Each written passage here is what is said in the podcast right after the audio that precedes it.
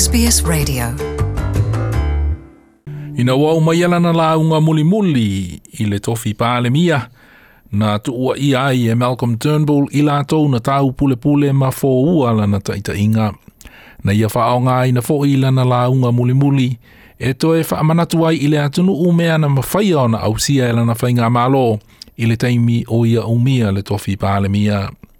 Pei ta ia e to o tele o lo o ta ofi.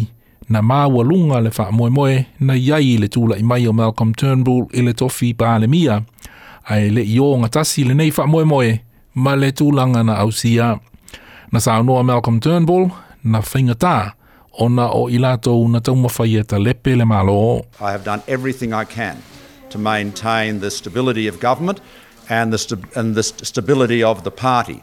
But of course, if people are determined to wreck, uh, then you know, they will continue to do so. Masalo ua taunu ua i le fuaitau, ua toe pa u le fita fita i lana pelu. O le taita i ngā Malcolm Turnbull, nā amata ina ua i a e taita i a le vaya ngā upuwhai e le Liberals, ae o i le itu wangai. I le tau sanga i e lua afe male iwa, na se i a e Tony Abbott le tofi taita i, ina ua mālo sana lui i se pālota nā o le tasi le whaasilinga. Ma ina ua mālo le so o whaatasinga i whainga pālota na sa soai, ai, na ave ai Tony Abbott ma pāle mia. Ele i mai a le paia inga le nā ai lu i e Malcolm Turnbull le tofi taitai, ma i e se i ai le tofi pāle mia mai a Tony Abbott. Nā o le tasi le nofo o le wha asilinga na maua e le mālo, ma le whainga mālo o le soo wha singa i pālota o le lua afe se fulma le ono. Ma o lea ele i mai a le paia inga, ia o le nei wato e suia fo i le pāle mia, i le maleta ita inga o le Liberals, mai a Turnbull, ia Scott Morrison. O loo tu ua ia e nisi Tony Abbott i le tau pulei nao le lui lea na whaatu e Peter Dutton i le tofi taita i le vai aso na te nei.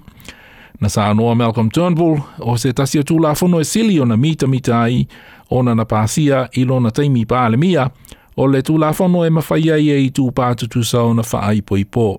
Almost an, you know, an insoluble, insoluble problem. Now we're able to sort that out and that's, uh, that is a you know, a very significant achievement of my time as Prime Minister. I'm actually, I think, the first Prime Minister to actually support legalising same-sex marriage, and uh, but most importantly, was able to get it done. Peter, i te le isi tū lafono le mālo na le mawhai o na pāsia i lalo o le taita inga a Malcolm Turnbull i le tofi pālemia e peo tū lafono i lafonga le sāo wha au popo i le Medicare le mata upu i le malosi e le tise ato ai ma le sio si o manga. I na ua fesilingia nisi o le atunu u i mea e maana tu ai Malcolm Turnbull i lona teimi pāle mia.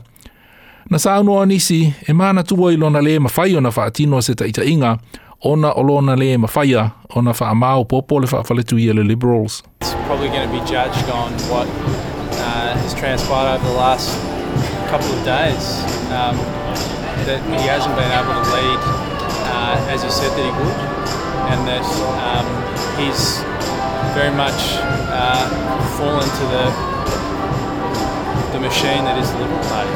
I le vai anisi e le o ana ngā luenga, ai olona tūlanga whaale tangata o le ā māna tu ai Malcolm Turnbull. The legacy of Malcolm Turnbull, um, I would say fair, and uh, a good prime minister, to be honest with you. He's a pleasant, affable person. I don't really, uh, I think he's undermined in the usual way that um, politicians do. He hasn't done anything noteworthy as far as I'm aware. Um, honestly, I don't think he's going to leave much of a legacy. Want to hear more stories like this? Subscribe to our regular podcasts on iTunes.